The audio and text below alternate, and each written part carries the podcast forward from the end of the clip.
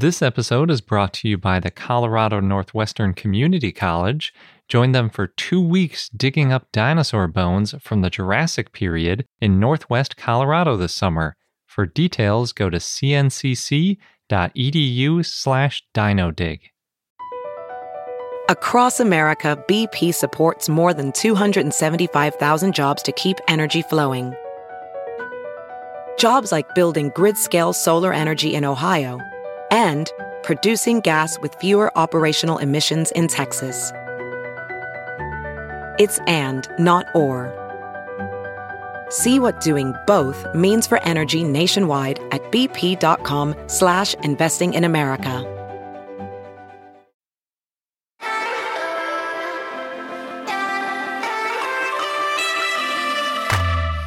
Hello and welcome to I Know Dino. I'm Garrett. And I'm Sabrina.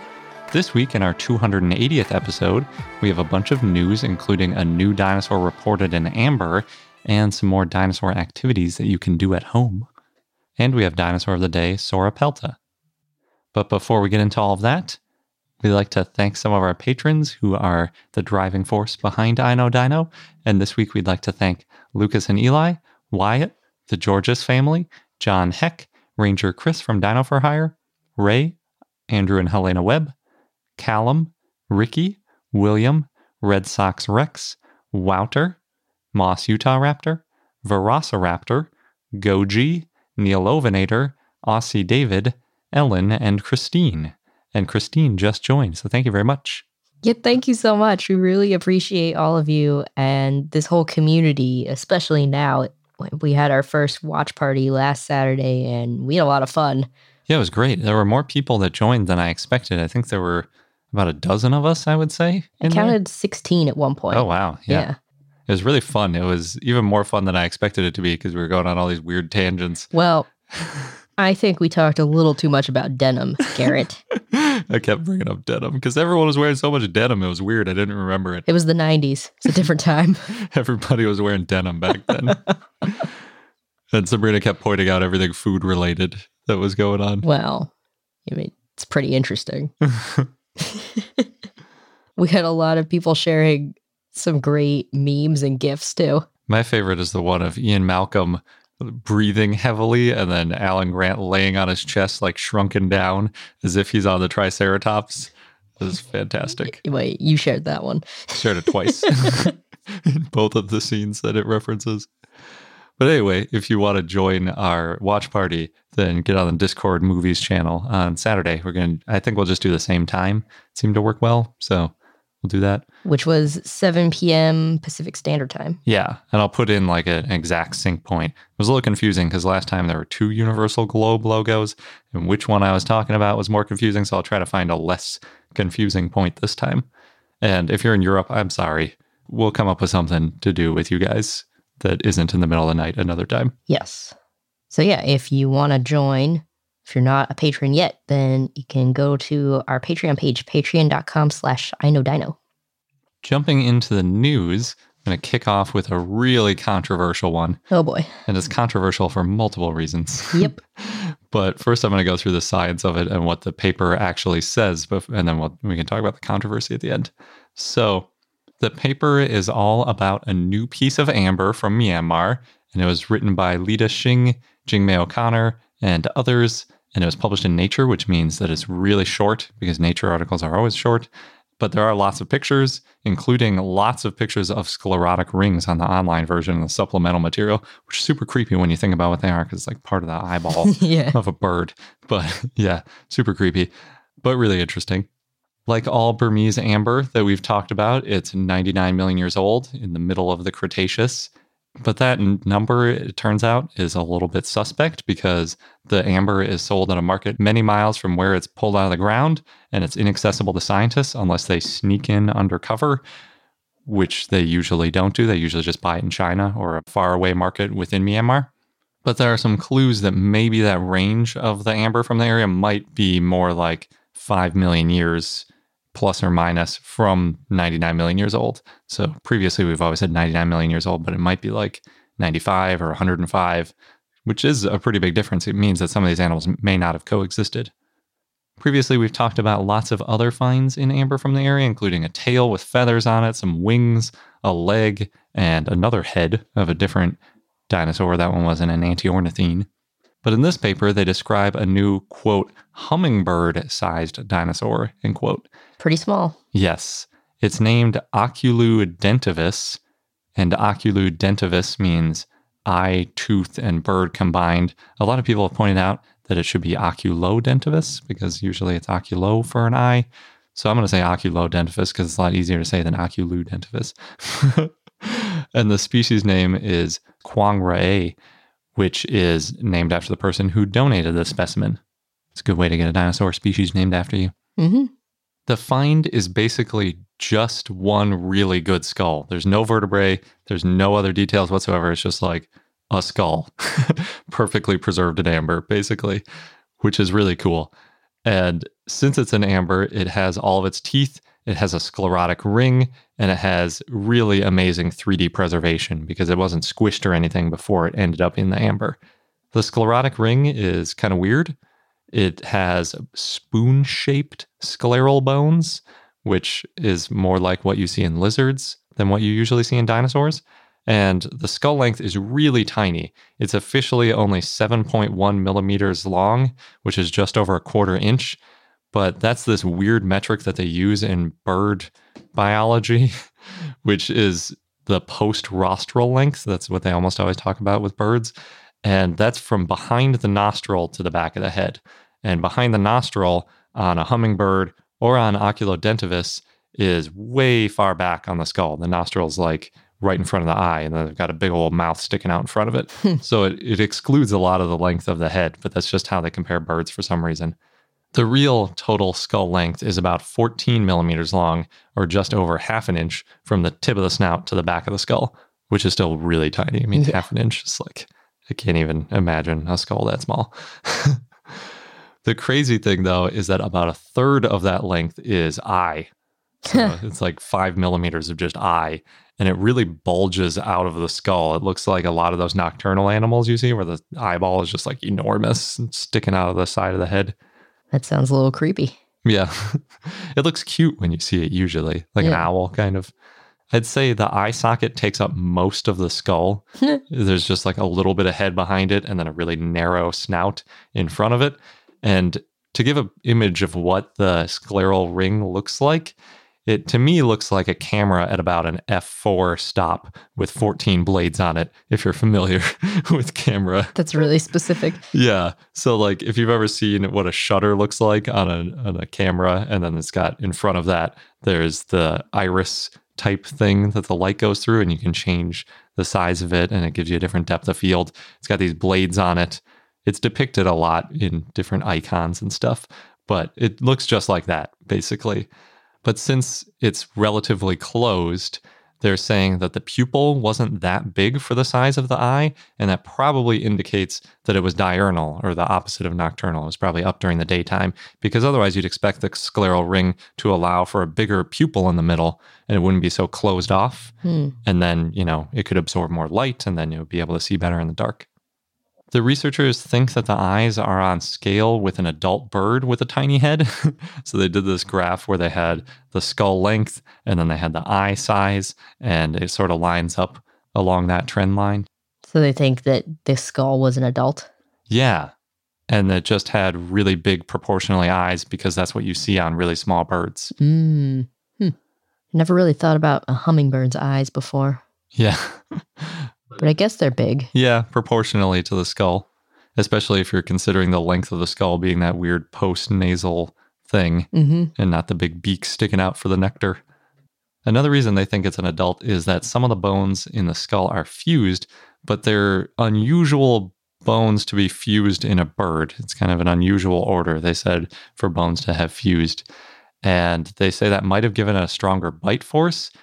And along those lines, it doesn't have an antorbital fenestra, which is the hole in the upper jaw near the eye.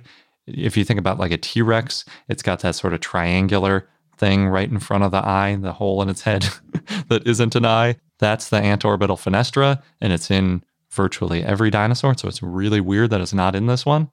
The only hole at all in front of the eye is actually a really small nares, for, you know, for the nostril. And when you realize that it completely lacks pneumaticity, it, it really makes you scratch your head of like, what's going on with this? And the researchers basically proposed, well, it's really tiny, so there wasn't room for pneumaticity, and maybe it needed extra strength, so maybe it lost some of that pneumaticity. So, like I said, the snout is really narrow and pointed, similar maybe to like a pterosaur or like a gharial or something. It's just that really long, slender snout, even more so than most dinosaurs that have a long, slender snout, like a Spinosaurus or something. And it has a ton of teeth. It's got 41 teeth in its upper jaw and about 60 teeth in its lower jaw. Well, they're really packed in. Yeah, and so tiny. I mean, these are smaller than a millimeter, these teeth, because you can imagine if there's 30 teeth just on one side, and that has to fit in less than 15 millimeters of length because the jaws aren't the full length of the skull. Right. Yeah, these are really tiny teeth. The teeth are conical, and super weirdly, also, they don't sit in roots in the bone in their mouth which is like how our teeth are and basically all dinosaur teeth. Instead, they just hold on to the bone with ligaments. And it's this weird thing called acrodont or pleurodont geometry, if you're familiar with teeth anatomy. And then thecodont is what we are and what dinosaurs are. And it used to be considered this group of animals, but not anymore. I should also mention that squamates, essentially snakes and lizards, are usually acrodonts and pleurodonts. So another weird thing about this dinosaur. It makes it a little more lizard like. A lizard like, bird like dinosaur. Yeah. Another super weird thing is the teeth extend back in the skull past where the eye starts. So if you imagine you've got a dinosaur skull and you've got the orbit where the eye would be, the teeth and the jaw goes all the way back to the eyeball. And sometimes in dinosaurs you see the jaw go all the way back, you know, because it can attach pretty far back in the head. But Usually the teeth are only in the front and middle part of the jaw, not all the way near the back. So this dinosaur is basically all eyes and teeth. Yes, which I think is why they named it Oculodentavis. Yep, because it's got sense. the and also the fact that the teeth are under the eye. There's only one other dinosaur that has a tooth under its eye, and it's just one tooth at the very back edge of the dentary in Ichthyornis barely reaches the eye. But in Oculodentavis, there are four teeth. so it's even farther back than you see in Ichthyornis. At first, they were thinking maybe it has teeth because it's a piscivore, because a lot of the other animals around then were starting to be toothless. But the teeth aren't pointed backwards, and you can actually see its tongue a little bit too because it's fossilized in amber. And the tongue doesn't have those spiky barbules pointed backwards like you see on pretty much all piscivores, so it probably wasn't eating fish. And based on the tooth shape, it was likely a predator, and that essentially leaves that it was probably eating invertebrates like bugs that are also found in amber, especially given its size. Like, what else could it possibly be eating? It's so tiny. Right. the authors say Oculodentavis, quote, appears to represent the smallest known dinosaur of the Mesozoic era, rivaling the bee hummingbird, end quote. the bee hummingbird. By that name, you know it's small. Yes. I think we might have talked about it before. It is the smallest ever dinosaur because birds are dinosaurs. Bee hummingbirds have a that weird rostral skull length thing where it's not really the full skull length of 8.8 millimeters, whereas Oculodentavis is 7.1 millimeters. So it is technically shorter by this measurement. I'm not sure how long the total of a bee hummingbird is, but it's close, right? It's mm-hmm. really small.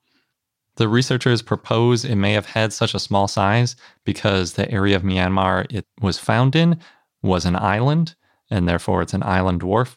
It's a pretty extreme case of island dwarfism if you're getting down to like yeah, skull true. less than an inch.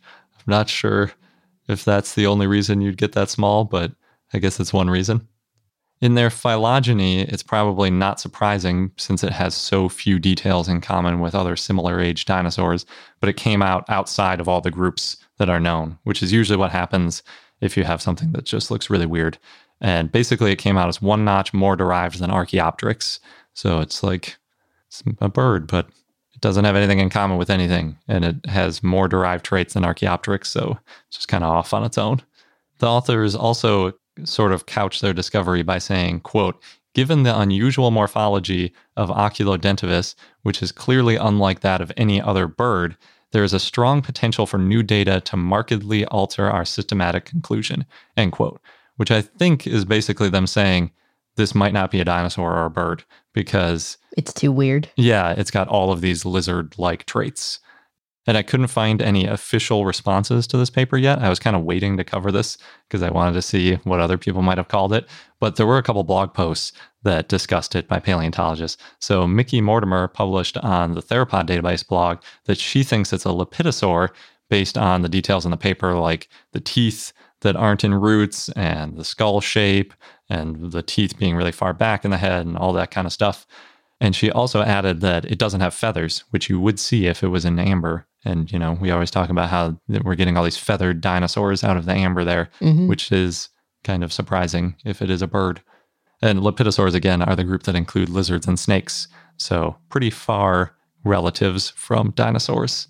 Yep. But those weird teeth. Yeah. The comment section, too, of her blog post seems to agree. And they also threw a lot of shade at nature for not catching on to the fact that it could be a lepidosaur or Mm. not a bird. Andrea Cau also published on his blog Theropoda that mm-hmm. he thinks it's a lepidosaur or something similar. He pointed out that young lizards have similar proportions to bird skulls, which is the main evidence in the paper for it being a bird. Remember, they had that graph of the skull length versus eye size, and they were like, yeah, it lines up. But it turns out if it was a baby lizard, it might line up too.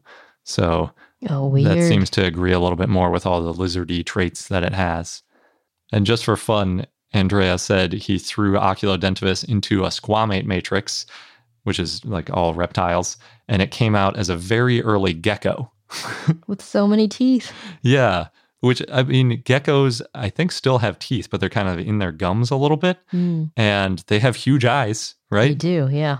So after hearing that it was a gecko, I just stared at the skull for a while, thinking like, could that be a gecko? Yeah, I can see a lot of gecko-y ness about it.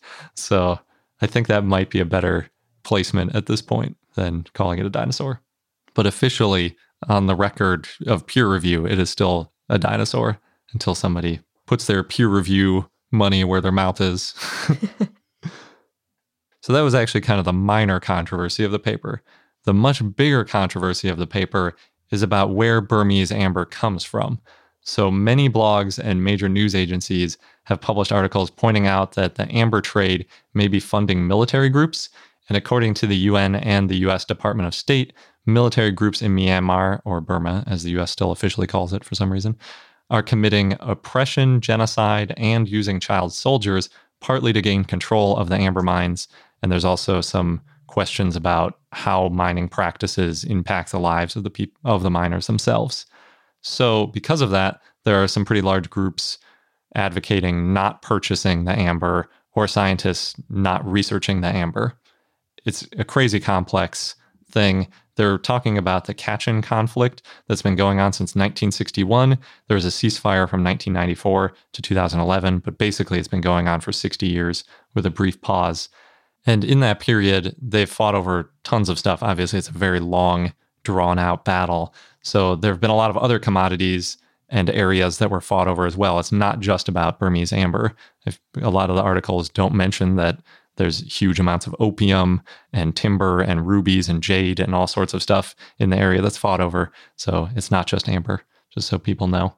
We mentioned that the amber in this case was donated, which at first made me think, oh, that's good. So it's not really part of this whole thing, because if it got donated, then that means that it's not funding military groups. But it may have been purchased at some point. So it was donated by somebody, but that person probably bought it from a miner. And therefore, it may have helped fund some conflict. Some of the scientific finds can be really expensive, and scientists do go there and buy them, sometimes for tens of thousands of dollars. And in other cases, researchers just examine privately owned specimens, which is controversial for other reasons, because scientists always want it held in a museum so that if someone later disagrees with their findings, they can go compare it. But then in this case, it's kind of like, well, is that better? Because then you're paying money to this group that you don't want to pay money to. I don't know. As Mark Witton put it in his blog, this amber is, quote, the paleontological equivalent of blood diamonds, end quote, which is, A strong statement. yes. And it sent me down a whole rabbit hole of reading about conflict resources. But I don't want to get into all that because that's not what this podcast is about. Stick to the dinosaurs, yeah. Garrett. So, as a summary, some scientists have refused to work on Burmese amber or even comment on this paper, whether that's in the news or officially as a reviewer in Nature. And I wonder if that led to some maybe the less than stellar review process of the paper. Maybe someone would have noticed it might be a lepidosaur if people weren't avoiding reviewing it for ethical concerns. Hmm. Until about last year, nobody was really talking about the conflict resource element of this Burmese amber, and neither SVP nor the Geological Society of America have an official stance on Burmese amber. Actually, in a science article last year, the president of SVP, Emily Rayfield, was quoted saying, In an ideal world, we shouldn't be bartering and buying and selling fossils, and then in ellipses, but sometimes there's a need to do that to keep them in or bring them into the public trust, end quote, which was actually pretty shocking to me that SVP said anything About other buying, than yeah. never buy fossils. Well, I don't know what that was geared towards because we've been noticing a shift at SVP lately too, talking to some of the scientists that said, oh, there's these amazing finds that we got by basically paying something for it. And we wouldn't have been able to do this work without it. Yeah, that's true. I think their official stance is that you can't work on private fossils, but I guess maybe there's some wiggle room if you can buy a private fossil and then once it's in the public trust, you can do research on it. Mm. It's kind of in this case, though, I wonder, you know, is that the stance they want to take? I think they might end up revising that later. I would be really interested to see, though, how much of the amber sold is sold to scientists. My best estimate is that it's well under 1% because the industry is estimated about a billion dollars. And based on the largest collectors I could see that were science related, they can't have more than a couple million dollars to spend on this. So it is a very small fraction of blood diamonds. But depending on your ethics, you might say buying one blood diamond is unethical and you should never do it under any circumstances. Or you might say if there's really high scientific value, then it's worth it. So it's really a personal ethics decision. And there have been a lot of interviews with people on both sides of the issue. Obviously, the people who are publishing these papers think it's worthwhile to get it into the scientific record. Well, like we mentioned in the other studies that have come out, there's these amazingly preserved feathers. Yeah. Yeah. And obviously, that's really nice to know about. but some people have put out there some alternative approaches, like not publishing on these finds until later when the conflict is resolved, presumably. But then the obvious follow up to that is well, if you're not publishing on them, you're just kind of hoarding them like a private collector, not really putting them into the public trust. So then you're back to that original problem of if you own it and you're not publishing on it, then you're not really helping science. And if you don't own it, the problem is these mines don't last that long. It's not like we talk about with typical paleontology where we can expect to be having dinosaur bones eroding out of the ground for thousands and thousands of years because we don't dig down to find it. You get amber in a similar way that you get opal. You dig a narrow hole deep down into the ground and you kind of go sideways when you find it. And amber mines get depleted. There apparently isn't very much amber left in China. And that's partly what's driven this huge spike in Burmese amber exploration because there's this really big demand and there wasn't a lot of places to get it from. So if we don't buy or accept donations of these pieces, they might just find a place in the jewelry market, which could really damage the scientific quality of it. And also, obviously, it's not accessible to science. So that's the downside. It's all very complex. Yeah. And it's even worse because the amber with animal inclusions are the most valuable. So it's like, even though scientists don't want to buy much of it, the pieces that they are buying are the most valuable. So it's uh, it's really frustrating. I spent a lot of hours reading about it, but I still know I only scratched the surface because it's such a complex issue with so many different opinions on it. So for our part, since all, we we're not going to do any research on it, obviously we're not flying to China or Myanmar to buy amber. Our decision is only whether or not to publicize and share information that's gained from researching this amber.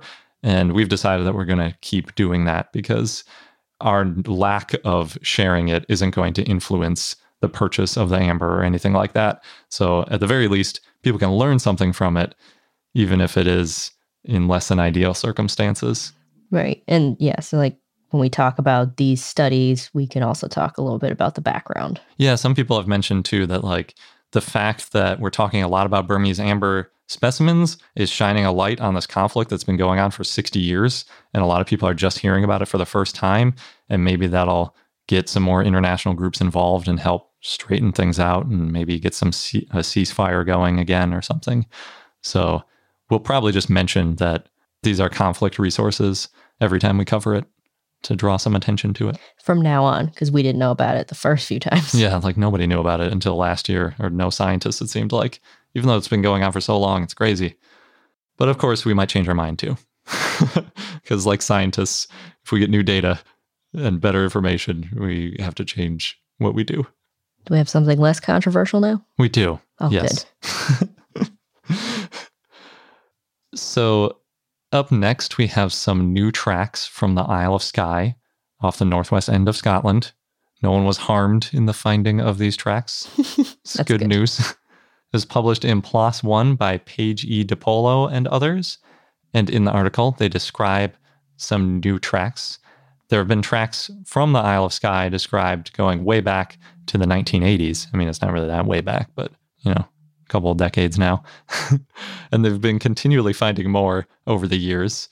The tracks there are especially important because they're from the middle Jurassic. They're about 168 plus or minus 2 million years old. So, like uh, 10, 15 million years before the Morrison Formation. Now that's way back. Yeah, that's true. That is way back. In this paper, they specifically describe two new track sites at Brothers Point. They call the localities BP1 and BP3. The area was probably on a lagoon or coast. It's kind of weird that there's no BP2. BP2 was already described, which was a sauropod and some theropod tracks. So now there's BP1 and BP3. BP1 and BP3 combine for 50 new tracks. BP1 was found in 2015 and BP3 was found in 2017. So they're both pretty new. There are lots of track makers in the fossils, including different tridactyl prints, some that are, quote, possibly large ornithopod tracks, end quote. And large, they are very large, in fact. They're about 30 to 40 centimeters or 1 to 1.3 feet Hmm. across. And that translates to a hip height of about 123 to 160 centimeters or 4 to 5.25 feet tall. So their hip height might be taller than me. Yes. and then their head probably sticks up farther than that off of uh, a S curved neck, as you always describe it, I would hope so, that the head was a little further up. than the hip. Yeah. Yeah. Well, I mean, they're kind of horizontal, you know. Oh, that's true. Good point. The ornithopods don't have a handprint, so they're suspecting that they're probably bipedal because they think that the handprints likely would have preserved if they had been using their hands to walk because it's pretty mushy stuff and they have other handprints from other dinosaurs. Their best guess is that it's a dryomorph, which is a large group of things that are sort of like dryosaurs, if you're familiar, but we already told you how big they are, so you have a rough idea of how big that this ornithopod is. Then there's also lots of theropods, which range from less than 10 centimeters to over 30 centimeters, or less than four inches to over a foot across. So those are some big, scary theropods and some little itty bitty theropods. they estimate that the hip height range of those was between 116 and 155 centimeters, or 3.8 to 5.1 feet. Then there's also a first for Skye, which is Deltapodus. Basically, it's a kite shaped track with rounded corners. Hmm. And they think that that's probably from a stegosaur. There's been Del- Deltapodus isn't a new ichnogenus to Skye. We've seen it all over the world before, but it's the first one there. And since this is from 166 million years ago, it means it's really old for a Deltapodus track. So that's pretty cool. It also makes it one of the oldest Stegosaur fossils, period. And we've previously found Thyreophorian bones on the island. So this sort of lends some credence to that and might tell us by Thyreophorian they're probably stegosaurs. Interestingly, the authors point out that the area is frequently visited by tourists and scientists, but many of the tracks weren't noticed, quote, until the spring storms of 2017 moved the boulders along the beach to more opportune resting places, end quote. That happens a lot. It does. It's like we were talking about, where we, we can continue to find dinosaurs for so many thousands of years because they just keep eroding and things shift over and then it's like oh what was was this here the whole time? Just an inch below the surface or hiding behind a boulder in this case? And it really emphasizes how important it is to go back to places to check if anything's changed anything new pops up which I know every time we interview paleontologists who go in the field, they usually say the first thing they do is they go back to all their previous dig sites to see if there's anything new there, and then they go out and look for something new. In less scientific news, we've got a lot of updates about things happening around the world because of COVID 19. Most of these are uh, things you can do to keep yourself entertained and occupied. Fun stuff. Yeah. But the first one, though, should mention uh, is the Natural History Museum of Denmark. They have postponed the opening of the exhibit King of Dinosaurs, which was going to feature the T Rex Tristan Otto. They don't have any new dates yet, but when it opens, the exhibit will show the relationship between predator and prey. And dinosaurs on display will include Triceratops, Allosaurus, Nanosaurus, Deinonychus, in addition to Tristan the T Rex. Cool. It's not surprising. You can, I think, assume that any new museum that was supposed to open or have a new exhibit isn't going to happen for a couple months. Right. And this isn't a new museum, it's just the exhibit. Yeah. But now on to the fun stuff. So, we've been hearing about a lot of neighborhoods that are putting dinosaurs and other toys or stickers in their windows so that kids and parents can go on scavenger hunts and have things to look at when they're going for a walk. I know our neighborhood's doing it. We're thinking of putting out some of our dinosaur toys in the windows. So that could be something you do if you're not doing it already. For people who use Tinkercad, that's a free online 3D modeling program, there's a Create a Dinosaur Tinker Together challenge that's going on right now. Ooh. Yeah, so the challenge is you create and pose an original dinosaur. But don't worry, you don't have to build anything from scratch if you don't want to. You can use parts from their dinosaur collection as well as dinosaur models from the Smithsonian collection because the museum made hundreds of 3D scans of artifacts available through their open access initiative earlier this year. And they already have some good examples. That's cool. I've used Tinkercad. It's pretty easy to use software. Yeah. You basically start from very simple geometric shapes. Like you can make a sphere or a cylinder or a pyramid. and that's about it. There's not a whole lot of shapes to start from. And then you have to combine them in a bunch of ways. So it's almost kind of like Legos or something, putting it together. Yeah, it's pretty fun. But you can obviously make them very small and then make it incredibly detailed if you want to. And then if you have a 3D printer, you can print it. Yep. That's why I usually use it because I'll design something in there and then print it. There's also some fun projects we've seen happening with uh, Google Chrome's T Rex run game. That's the one where you use the space bar and you have the T Rex jump over cacti. and I've never gotten this far, but apparently you got to duck under a pterosaur too. Oh, it's not that hard. Well, I guess I'm not patient enough. or your webpage finally loads. yeah, something. But there's a fun video. There's someone who taped a photo resistor to their monitor. And so that can sense the cactus on the screen and then trigger pressing the spacebar so the T Rex jumps. So they're cheating, is what you're saying. They made a little robot to play for them. but someone also found a way to turn that game into a workout. So there's another video of this guy making the T Rex jump when he physically jumps. and there's a video about how he connected and configured everything, and then people can message him for the code so you can set it up for yourself. Are you just jumping on the keyboard, smashing the spacebar? No, he's holding a device that is configured so that it knows what's going on. Ah. And then on the screen, he jumps, and then the T Rex jumps on the screen. That's funny. Yeah, over the cactus. The article I found, or the post I found about it, was saying, "Oh, it's more fun than just jumping up and down." it's not hard to beat. yeah. and then last, Liverpool One has relaunched their Dinosaurs Unleashed augmented reality app, so you can use the app at home. Before you had to go to specific markers. I think it was in Liverpool. It would make sense, Liverpool One. We haven't tried it yet, but the website says you can scan the markers around their website, and in the app you can hatch, feed, and fight dinosaurs, and it's available on Android and Apple. Fight dinosaurs. I've never seen an app that could do that before. It's a battle dinosaurs. So I wonder Wow. if the dinosaurs battle themselves. Wow, I'm not sure. that's fancy. We should try it this weekend. Yeah.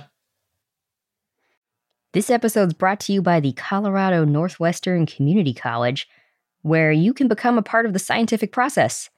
As a participant, you can go on a real life dinosaur dig, and you'll be helping to advance science and our understanding of the ancient world.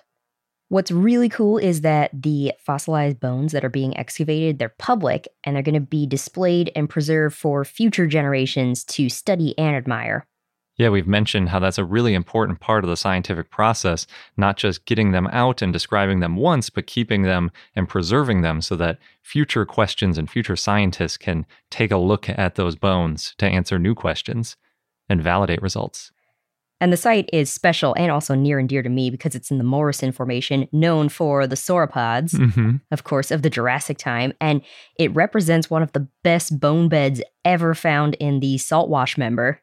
Yeah, the current interpretation is that the site was the result of a brachiosaurus sort of jamming up a river and then other carcasses piling up behind it. oh no. and that's how we got a bunch of different types of dinosaurs all fossilizing together. So, oh no, but also, yay.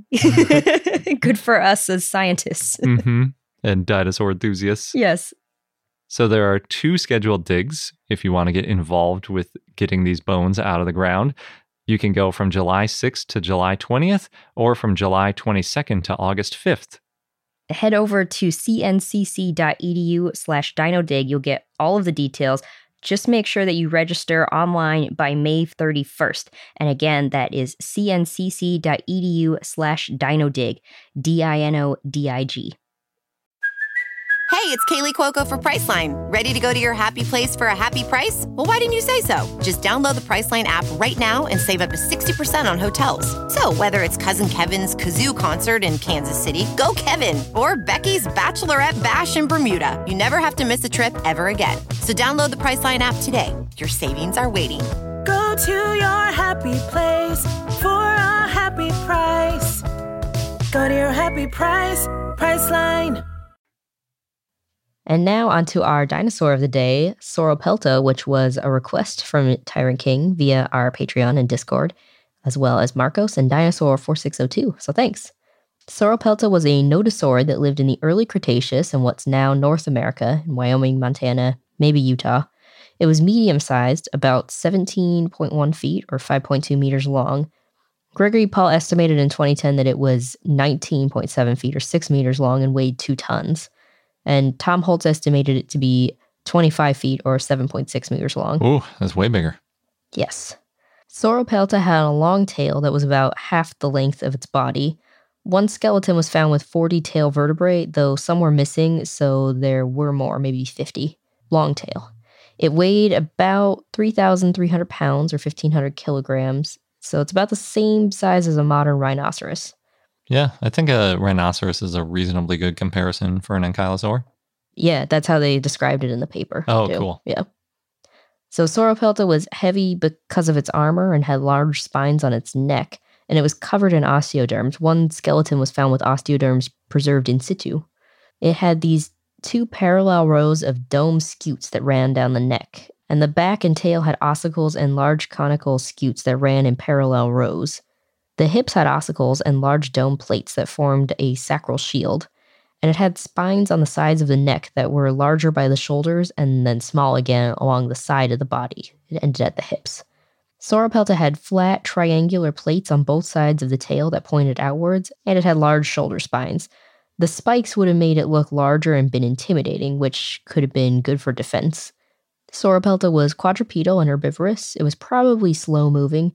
Its forelimbs were shorter than its hind limbs, and it had this wide body with a broad pelvis and rib cage, and large limbs overall. It had stout feet, stout limbs, stout shoulders, and the feet were also short and broad. It probably had a web, quote unquote, of skin between its toes, and the toes were spread out to distribute weight, and it probably had padding to cushion its steps. Sort of like an elephant, Sort of. but not the same. No. so Sauropelta was adapted to be heavy, and it had a stiff tail, a short neck that was also stiff, and a triangular skull that was flat at the top, not domed. So it had the stiff tail as a nodosaur, but it didn't have the club on the end of it quite yet. Yeah, So it's like getting towards the club tail, but not quite there. It's more like a bat tail, a bat tail. Oh, or like a baseball bat tail, Yeah. not like a the flying mammal, Mammal, bat no. tail. yeah. Since it was a nodosaurid, it didn't need the club. Sauropelta's thick roof of the skull had flat, bony plates that were very tightly fused. They looked smooth, but that could be due to preservation or the preparation of the fossils. It had these thick triangular scutes that were coming out from behind the eyes, below the eyes, and near the cheeks, and it had leaf shaped teeth that was used to cut through vegetation. It probably had a keratinous beak, and it may have been a low browser, maybe eating conifers and cycads. Would have been hard for it to eat anything high off the ground with Yeah. that low center of gravity. That's true. So Sauropelta was one of the earliest known nodosaurids, and the type species is Sauropelta edwardsorum. There might be other species, they're not named though. The genus name means lizard shield, and that name refers to its armor. Barnum Brown found the holotype of Sauropelta in the Cloverly Formation in Montana in the early 1930s in the Crow Indian Reservation. They also found two other skeletons. One of those skeletons had in situ armor and is on display at the American Museum of Natural History in New York. John Ostrom from Yale's Peabody Museum found more specimens in the Cloverly Formation in Wyoming and Montana in the 1960s and named Sauropelta in 1970.